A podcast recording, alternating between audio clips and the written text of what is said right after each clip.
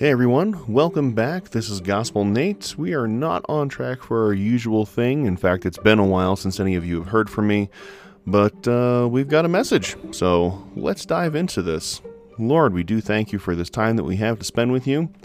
Father, we just speak a blessing over the message and over the words that it would bless the hearers and give life to those who will listen. And we give you the praise in Jesus' name. Amen. So let's dive in fear and despair.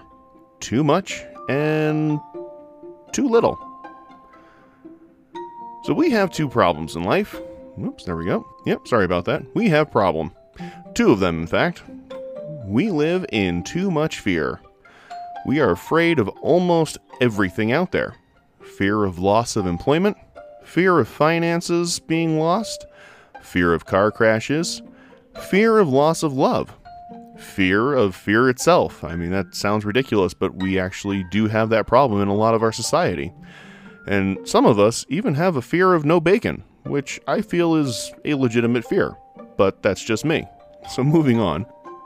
Fear puts us in the wrong dominion. And if you want to know anything more about Dominion, I highly recommend checking out face to face healingministry.com. Again, that's face to face healingministry.com. Link will be in the description. Excellent resource under spiritual authority. Highly recommend it. If there is fear, there is no peace. If there is fear, there is no love. If there is fear, there is no Jesus. Romans 8:15 says, "For you did not receive the spirit of bondage again to fear, but you received the spirit of adoption by whom we cry out, Abba, Father." Fear is bondage. It truly is. It is submission to the wrong things. And we were not given that spirit of fear. We were not given bondage. We were given freedom. And that freedom is to be able to be in the family of God, to be able to cry out that Abba Father. 2 Timothy 1 7 says, For God has not given us a spirit of fear, but of power and of love and of a sound mind. Now, the sound mind there means save thinking. It's the Greek word sophronismo, which you do have to follow it back to its Greek roots, but that's essentially what he's saying. He has given us the power of saved thinking. Fun fact that means self control and sound thinking, to be able to think correctly. And fear kind of uproots that entire thing because the minute you get into fear, your thinking stops being saved because there's no trust in Jesus, and it stops being sound because you're doing everything and anything you can at the spur of the moment, just trying to survive and get through the next moment. But that's essentially what the Greek word means. It's save thinking. But fear was not given to us. That's not what was given to us when we got the spirit of adoption. It wasn't given to us when we got saved. We weren't given the fear. So if it didn't come from the Father, where did it come from? Because He gave us the ability to think like Him, and He gave us power. And yet, here we are getting into all the fear that we can possibly get into, and you have to stop and ask the question of why. Well, the short answer is we just don't trust him. If we did trust him, we wouldn't fear, and that's an absolute fact. If there's trust in something to protect you, there's no fear that you wouldn't be unprotected. One of the reasons people buy guns one of them, not the only reason, because I know someone's going to be out there saying, oh, everybody's afraid of everything. And that's not how this works. One of the reasons that people buy guns is for self defense. Because they live in a place where they want the protection, and as long as they have that gun, they do not fear being mugged. Because if somebody else comes up and with a knife, or in a group, or with a gun, they too have a gun that they can whip out and say, okay, I am protected here. You can try this, but somebody's going to wind up dead. Even if I die, somebody else is coming down with me. And a lot of times that'll de escalate a situation, other times it will not. But that's one of the reasons why people own weaponry. It's for protection, because there's a fear, so they get the weapon for protection.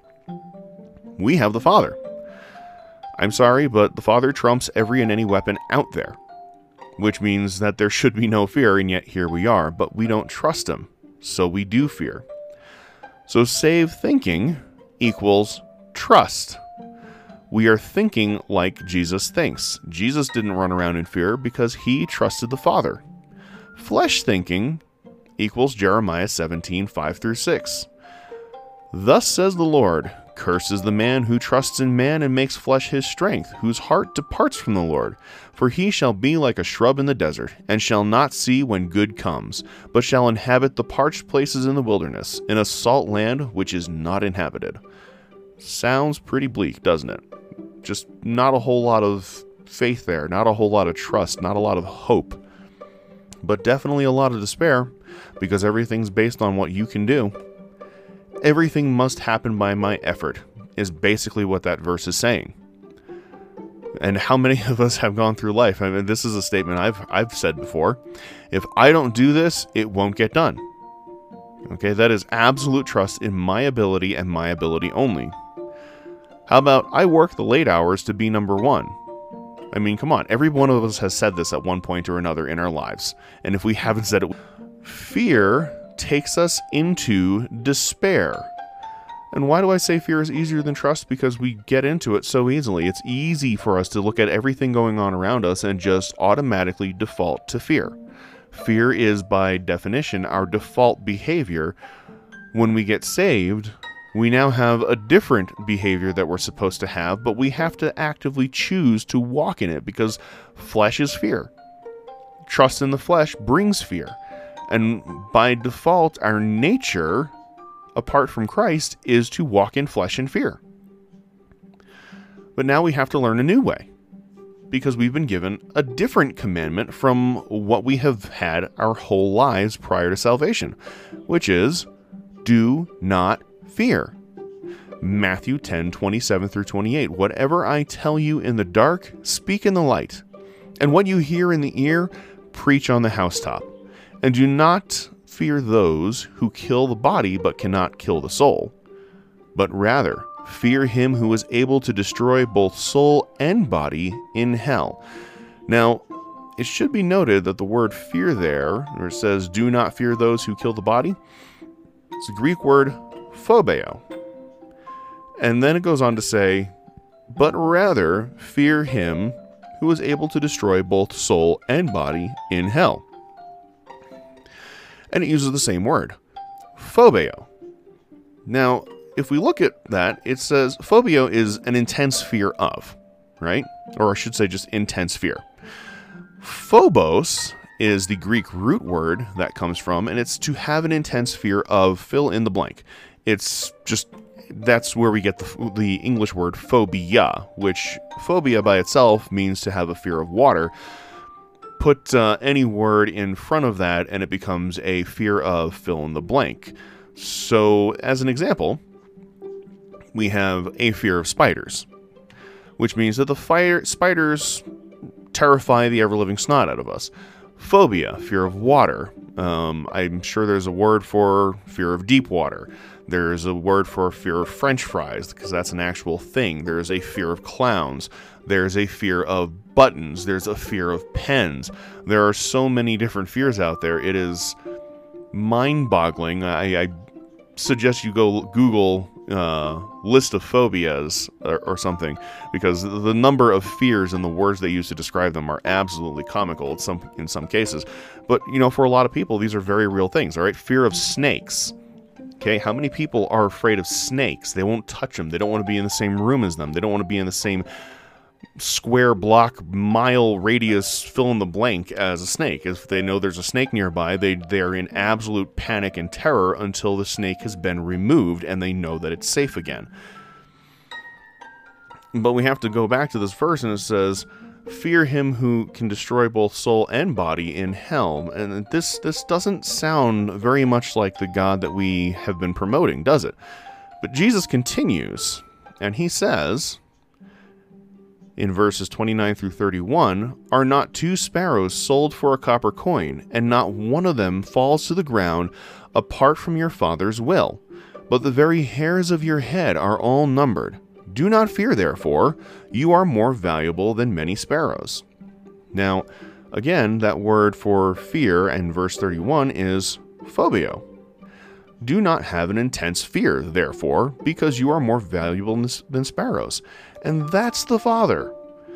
Every hair of your head has been numbered by him, and you are of more value than many sparrows. So we're commanded do not fear. If you have to fear something, then fear God, because He has power. But He will never abuse it, and He will never abuse you. So many of our earthly relationships are based on just that. We, we've seen the abuse of power, we've seen the abuse of authority, and we've seen how people have tried to use that to take advantage over us. But that's not Him, that's not how He operates. If we go on into Mark 32 through 31, and he looked around to see who had done this thing. Now, this is the woman with the issue of blood. Uh, she was in the crowd, and she said, If I can just touch the hem of his garment, I will be healed, right? And he looked around to see her who had done this thing. But the woman, fearing and trembling, knowing what had happened to her, came and fell down before him and told him the whole truth. Again, that word fear there, Greek word phobeo she came in intense fear and trembling. She knew what she was dealing with here. She knew what she had done, and she knew the kind of power that she was messing with, and it shook her to her core. So, technically, because of that power, she was rightly afraid. That's a lot of power to be messing with, and a lot of authority to be playing with. And she did it, and she didn't ask permission first, so she was afraid.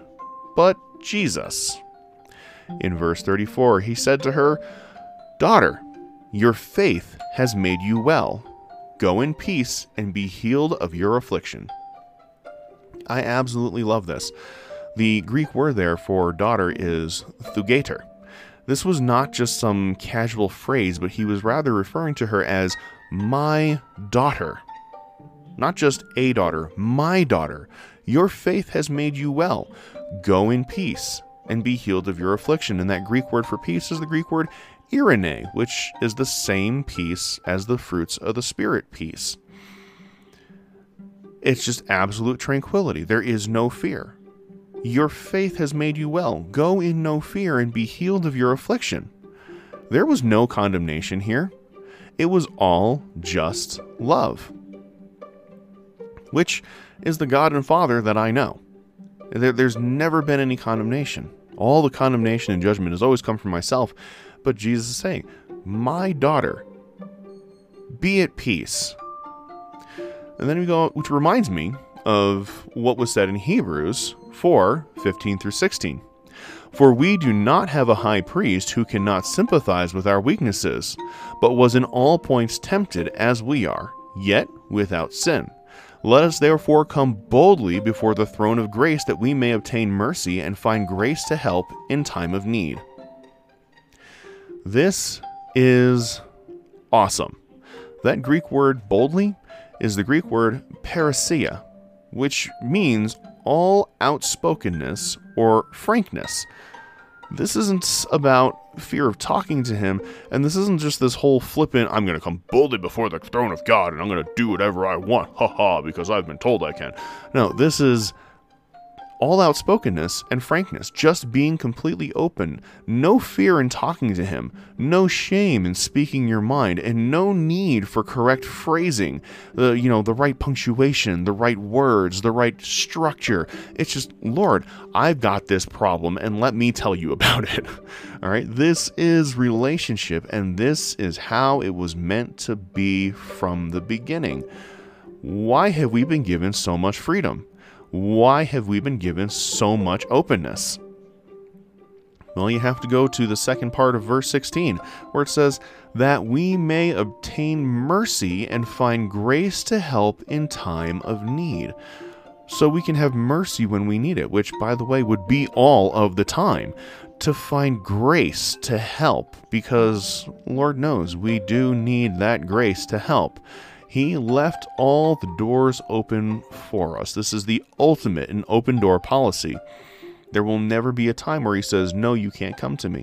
So while we're sitting here thinking, I can't go to the Father because I've done this sin, I can't go to the Father because this emotion is on my heart, I can't go to the Father because this is how I'm thinking right now, that is exactly the time when you're supposed to go to the Father because that is the reason for having all the doors open. Approach the throne with all openness and frankness, all outspokenness, everything bared before you to the Father, because guess what? His shoulders are big enough for it. So the question is, why do we fear?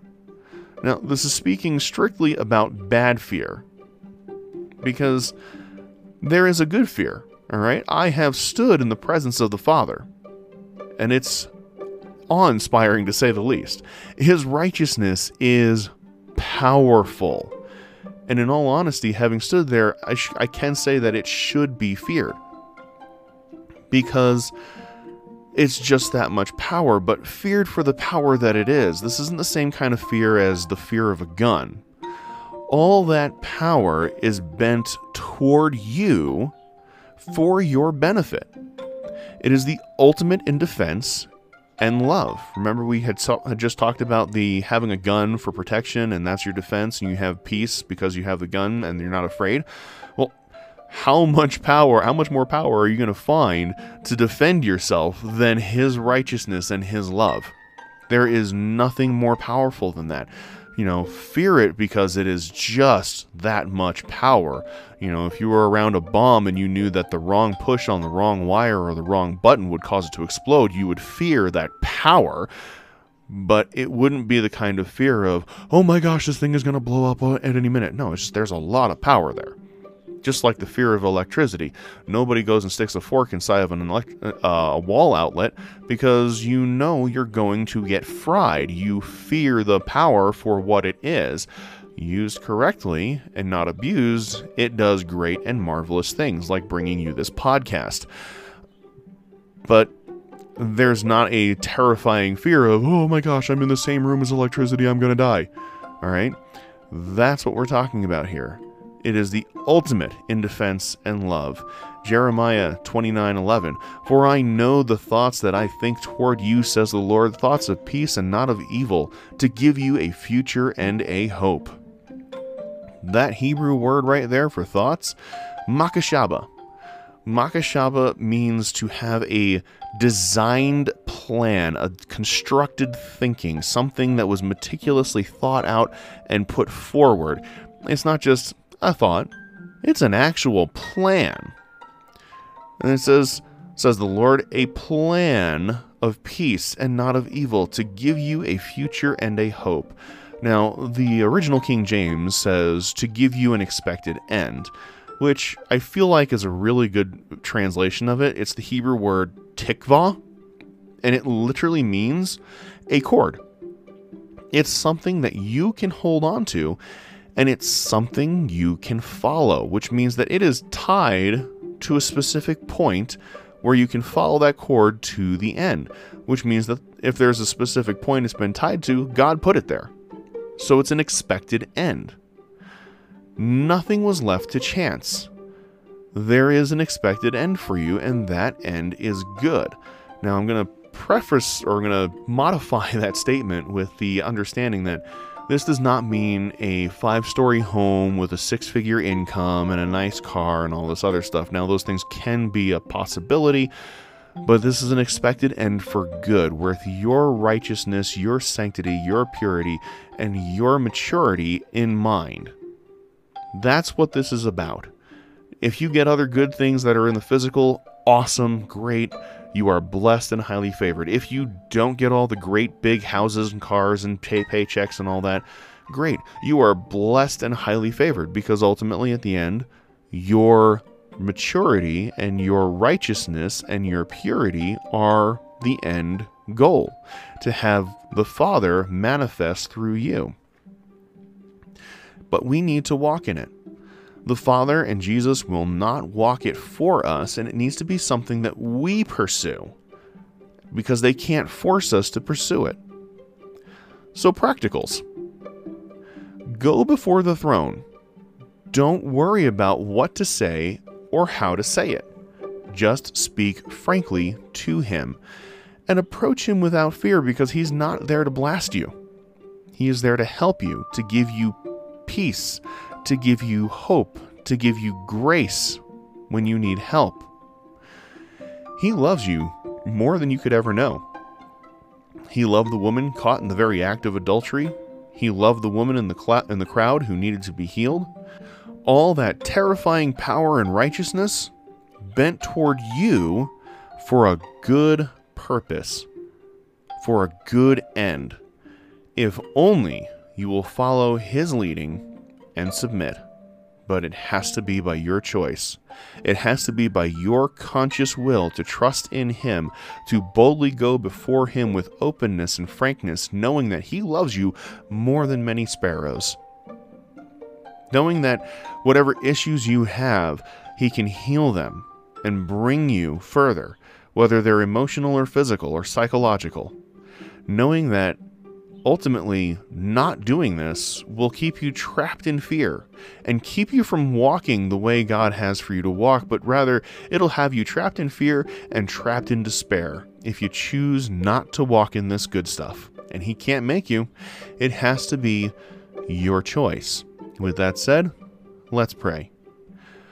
Father, we do thank you for this time that we've had together.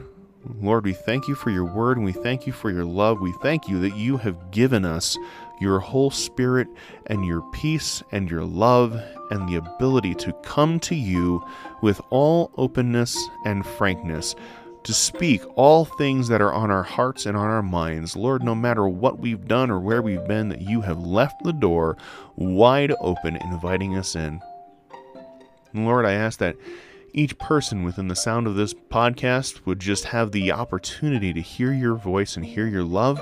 Lord, that they would know that there is nothing they could say, think, or do that would keep you from them, because they are more precious than sparrows. And you have numbered every hair on their head, and you would not waste that time if they were not important. And we give you the praise for it all in Jesus' name. Amen.